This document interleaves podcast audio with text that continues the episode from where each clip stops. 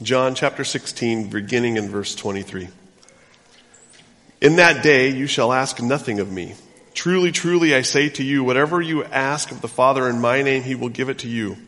Until now, you have asked nothing in my name. Ask and you will receive that your joy may be full. I have said these things to you in figures of speech. The hour is coming when I will no longer speak to you in figures of speech, but will tell you plainly about the Father. In that day, you will ask in my name, and I do not say to you that I will ask the Father on your behalf, for the Father himself loves you, because you have loved me and have believed that I came from God. I came from the Father and came into the, and have come into the world, and now I am leaving the world and going to the Father. His disciples said, Ah, now you are speaking plainly and not using figurative speech. Now we know that you know all things and do not need anyone to question you. This is why we believed that you came from God. Jesus answered them, Do you now believe? Behold, the hour is coming. Indeed, it has come when you will be scattered, each to his own home, and will leave me alone. Yet I am not alone, for the Father is with me. I have said these things to you, that in me you may have peace. In the world you will have tribulation, but take heart. I have overcome the world. This is the word of the Lord. Before we look at that text this morning, let's, uh, bow our heads for a moment. I, I, I say this periodically as the children go out, but I want to say it again, maybe partly just keenly aware after Neil and Rita have shared, but I felt it a bit last night. Uh, pray for them as they're together. Kay, this morning, they're talking about Jesus being the door. Pray that there might even be one or two or a few who would see that for the first time. Let's pray. Father, just pray that you'll be with those children and as they meet in their own service this morning, as, as the scripture is heard, that, that the Holy Spirit would take that word and open eyes with it. I really believe, Father, that your means is that the Spirit takes the Word, the Word about Christ, and opens eyes. And so I pray, even, even as they're there, that that might occur this morning. Um, that those who already have had their eyes open would be strengthened with that truth. Father, help us to be strengthened as well with the word this morning, the word that has been read, the word now we will attempt to, to open up. And again, we just pray. We, we believe that your promise is true. It was better that you, your son went, Father, that the Holy Spirit might come and help us even here this morning. In Jesus' name, amen. The text says, in that day. That was how it began this morning as it was read. In that day. What day? You've been with us, you know what day. It was the, it was the time of Jesus' departure, the time when he was going to go to the cross. And, uh, and after the cross, to lay in the grave and then be resurrected after the third day and ultimately go to sit at the right hand of the Father. And so when that text says, in that day, it's talking about that time, the time of the resurrection, the time of the ascension, the time of the Holy Spirit coming upon the church. And the promise it's given, it says, in that day, you will ask nothing of me. What, what does it mean? You'll ask nothing of me.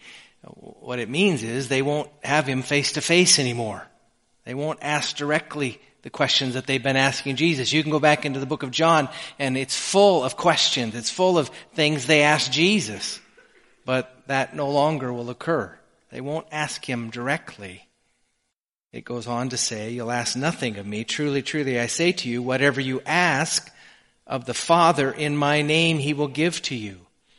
The day is dawning, quick to come now. In that day, we will pray to the Father in the name of the Son. And that's the age we live in this day.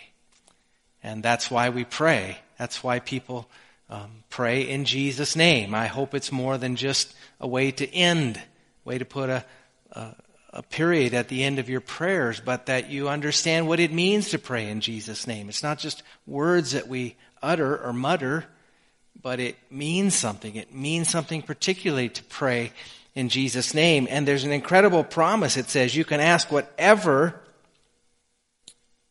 whatever you ask of the Father in my name. And it says he will give it to you. That, that's something I think to understand. Now, I think we could all say that it doesn't mean anything and everything. Just common sense would tell you that. Even if you think it means more than I think it means, we all must agree it doesn't mean everything. It doesn't mean everything because you know that, that there are prayers that just will not be answered. They just won't.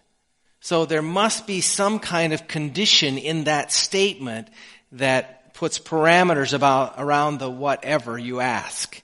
And I think what puts parameters about when, around whatever you ask is the statement in Jesus' name. It is whatever you ask in my name, the Father will give you. So then it boils down to really digging out what it means to pray in Jesus' name. What is, what are we saying when we say in Jesus' name, Amen at the end of a prayer or at the beginning of a prayer, wherever we insert it? What are we saying? What are we really saying? And what is the text saying? Because it doesn't matter really what we're saying, it matters what the text is saying. I think there's three things here that I want to talk about. Three things about the qualifier, and uh, we we will say those fairly quickly here this morning, and I hope they will stick with you. The first one, the first qualifier, is the fact that I think when you pray in Jesus' name, what you are are saying in essence is you come as one identified with Christ. In other words, I think only a Christian can do that. Because in Jesus' name, you're talking about all that that name means.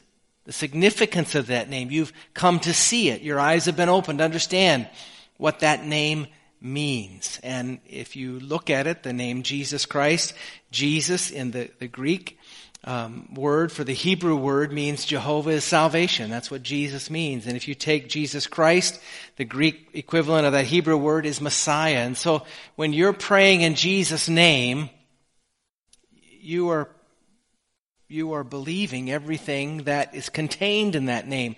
It goes back, I think, a bit to what it said in chapter 16. It says, where Jesus said to his disciples, I still have many things to say to you, but you cannot bear them now.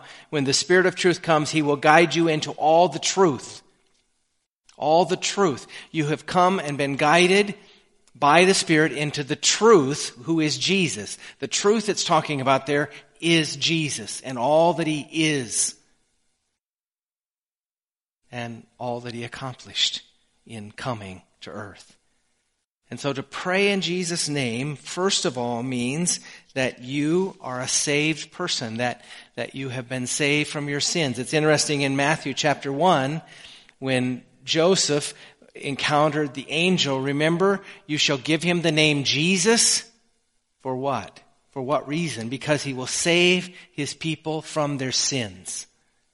And so it's only people who know that the name of Jesus and has experienced the reality of the name of Jesus and all that it is saving them from their sins. So, so when you pray in Jesus' name, it first of all and foremost is saying you're a Christian.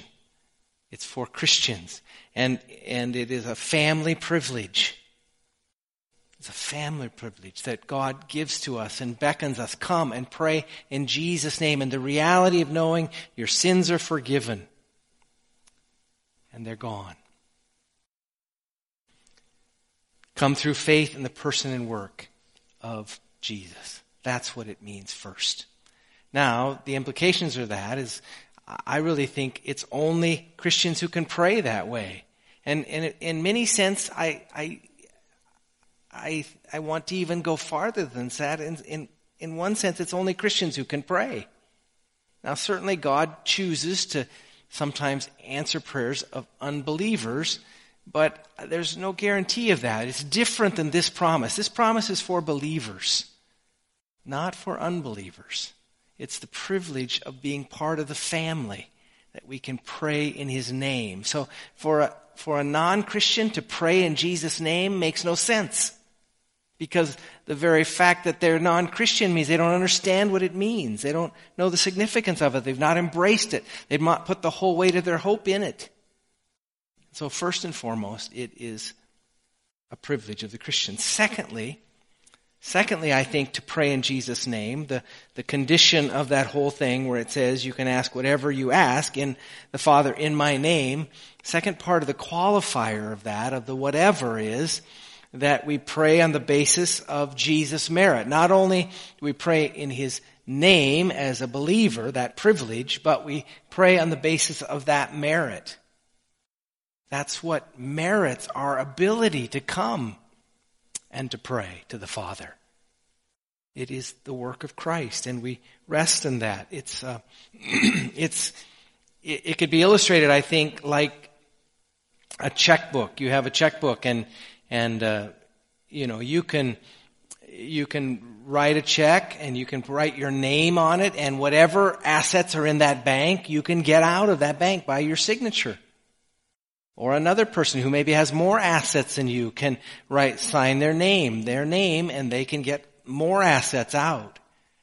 Um, so you, you, you carry that over to the bank of heaven. And, and what we're doing when we pray in Jesus' name is we're, we're praying in the name of who has all the assets of heaven at his disposal. We're praying in his name and his merit. And that was all accomplished. All of that was accomplished in what he did in his death, burial, and resurrection. He, he has merit, his sufficient merit. He, he not only died for our sins, but he lived perfectly. He, he fulfilled all righteousness so that he could give us his merit. And so, and we could pray in behalf of His merit. And so when you're praying in Jesus' name, you're not, you're not praying based on your own merit. That you somehow have accomplished enough so you can pull out some resources from heaven and God is obligated to answer that. But you're praying on the basis of His merit. And you realize that you're bankrupt really, except for Him and all that He has. And He has given it to you. And so, so, secondly, it is praying on the basis of the merit of Christ, which I think then humbles us. It's, it's what causes humility about our prayers and causes humility to, to be a part of them. The scripture says in other places, God opposes the proud, but he gives grace to the humble. And, and what causes the humility is the realization that we're bankrupt except for his merit and what he's accomplished. To look into our account would get us nowhere, but to look into his account, it's full. And so it causes a humility. It causes us to come humbly. It causes us to reflecting on the reason that we come. Scripture says that we are to come boldly into his presence. That we can come boldly into the presence of God, but not based on our merit. The reason we can come boldly is because it's based on his merit the all sufficient merit of Christ and what he's accomplished. And so we can come boldly, but humbly, not, not flippantly, not tritely, not arrogantly into his presence, because we realize we come on the basis of the merit of another. And so when it says there, ask whatever you want in my father's of my father in my name, you are first of all acknowledging you're a believer. And secondly, the reason you're a believer, the reason you can be a believer, the reason you can have hope is on the sufficient merit of Christ. And so you, you rest in that alone. You rest in His merit. And, and you trust promises that say you can come on that basis.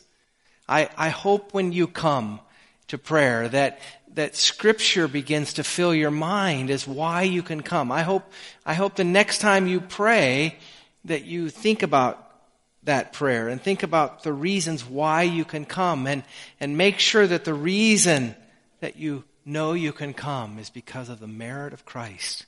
And find texts that reaffirm that and bolster that and even pray those to God. So those two things, first and secondly.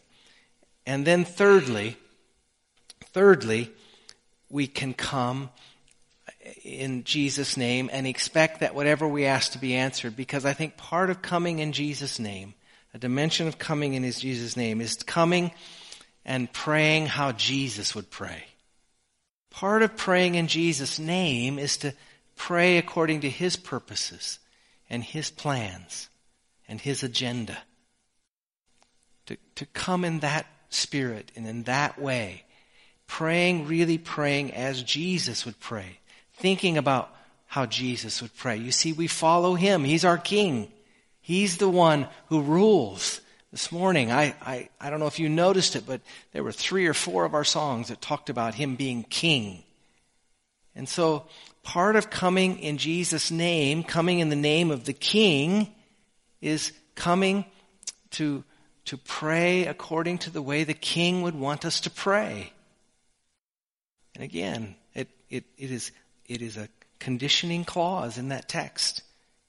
As we learn to pray the way Jesus would pray, we can ask whatever we want because it's his heart and his desire. And therefore, it comes about. Now, how do we determine that? How do we, how do we get ourselves in the place where more often than not, we are properly praying in Jesus' name because we are more and more discerning how he would pray. You see, that's, that's the condition. We have to learn how to discern how Jesus would pray if we're going to pray like he would pray. And I think, again, that's one of the things when I read that text this morning where it said how much more willing is, is God who gives good gifts to his children willing to give the Holy Spirit to them that ask. Why is that text so powerful in the idea of good gifts? I think because it's the Holy Spirit that God sends to us. He said, it's better that I go away so the Spirit can come. And one of the roles that we've talked about in the last weeks of the Holy Spirit is to present the truth to us, the truth of His Son. Again, I go back to that text. It says, when the Spirit of truth comes, the Holy Spirit, He will guide you into all the truth. And the truth, as we defined a couple of weeks ago, is the truth about Jesus, the truth about Jesus' heart, the truth about Jesus' work, the truth about what Jesus accomplished. You see, the Holy Spirit, the role of the Holy Spirit, the why that's a, a gift that God gives us and a good gift that He gives us because He, He begins to give us the Holy Spirit that helps us to, to begin to discern the heart of our Savior, Jesus Christ and who He is, so that we learn to pray how He would pray. We begin to pray and get the things that we pray for because we're praying in line with Him. Now, let me take you to another text. I don't have a long time this morning, but Romans chapter 8. Let me, let me take you there this morning for just a moment and, and listen again about the role of the Spirit the Holy Spirit, that good gift that God gives to His children, um, in Romans chapter 8 and verses 26 and 27. Look at what it says there about the Spirit. It says, likewise the Spirit, the Holy Spirit, helps us in our weakness. It says, for we do not know what to pray for as we ought, but the Spirit himself intercedes for us with groanings too deep for words. And he searches the heart, and he who searches the heart knows what is the mind of the Spirit, because the Spirit intercedes for saints according to the will of God. And we know for those who love God, all things work together for good, for those who are called according to his purpose. But the text there, again, talks about the Holy Spirit and the, the role that the Holy Spirit prays, plays in our prayers. That there are times when we don't even know how to pray, but the promise of the scripture is that as we have a desire, you know, sometimes you think, I don't, I don't know in a specific circumstance what, what God's will is here. I, I don't know. I want to pray according to what the way Jesus would pray, but we don't always know that. Sometimes we may, sometimes may be plain as day, but other times it's not as plain. And what does the scripture say? That the Spirit comes and prays with groanings too deep for words that the role of the Holy Spirit in our lives is to pray like Jesus would pray, even when we don't have the words like that. Even we don't know what those words are. There's a wonderful promise in Scripture that God, Spirit, comes and prays. And so the, the wonderful promise of this text is that we can ask whatever in His name, but in His name has all of those qualifiers, all of those things need to be a part of that. And I believe that's the kind of prayer that stokes joy in our hearts. Turn back to John, and I'm to I'm to pull this to a close this morning. But in John chapter 11, or uh, excuse me, John chapter 16, where we're at, it, it says at the end of that whole thing, it says, In that day you will ask nothing of me. Truly, truly, I say to you, whatever you ask of the Father in my name, he will give to you. Until now you have asked nothing in my name, because again, he was with them. Ask and you will receive that your joy may be full. The promise is that your joy will be full. How does, how does that connect to this whole idea of praying? Praying a prayer that only a Christian can pray, praying in the sense of praying in the merit of Christ, which is in a realization of all that he's accomplished, the realization of the gospel, the gospel message, the truth, the truth about Jesus and all that he came to do to save a people. And then praying the way he would pray. I think all of that stokes joy in our hearts because it is centering ourselves around the gospel. We, we get centered when we learn to pray like this. We, we, we, we pray gospel centric prayers. Gospel centric prayers, it keeps us centered. It keeps us centered and realizing what God has done. And as we pray for those around us and pray for the world around us, we pray gospel centric prayers. We pray prayers that are centered in the gospel and, and the need of people to see what Christ has done. And I believe when you start to move and work in those realms and you begin to pray, as it talks about here, that joy comes. The joy of the Holy Spirit comes by the gospel, by the gospel producing that joy in us. And as the gospel works its way out in our prayers, uh, in the world, joy is stoked in our hearts. This morning, I hope that you know the reality of that. Uh, I know, hope you know the fullness of that joy of being able to, to pray that way and to pray with prayers that, that you can ask God because you're convinced that you are praying in those three realms and those three prerequisites of prayer. I pray God will help us more and more to have the mind of the Spirit. And the mind of the Spirit is the one who lifts up the Son. So it's the mind of the Spirit is to reveal the Son, to reveal the work of the Son in us so that we can take it to the world around us. I believe that's the context of this prayer that God wants us to pray and the source and the reality of our joy. Let's pray together this morning.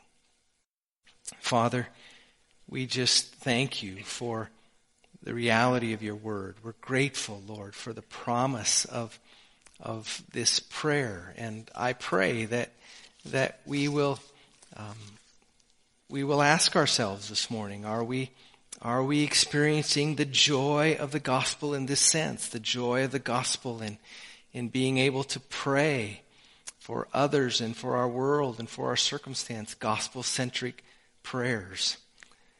Lord, I pray this morning, I, I pray as we prayed already for the children that are upstairs who are hearing about Jesus. They're hearing about the truth this morning. I, I think it would certainly be in line with your heart for us to pray.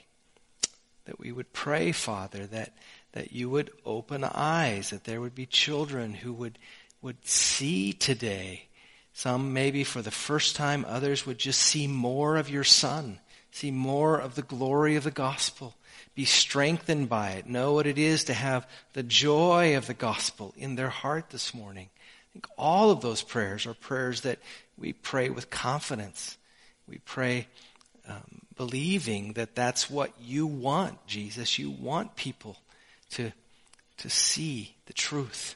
to embrace the truth. And so, Lord, we just ask this morning that, that you will help us. Help us as we come to prayer this week to not just flippantly run over the words in Jesus' name, but that, Father, we would know the reality of what we're praying and sense the power of praying in the name of Jesus to that end. In Jesus' name we pray. Amen. God bless you. We're going to allow you to go this morning in God's peace. The children may not be finished. I leaned over to my wife looking at the time, realizing it wasn't going to be as long, and told her that I might not be as long this morning. But if they're still meeting, don't interrupt them. Let them finish and come to you this morning if you're outside. God bless you. You're dismissed this morning.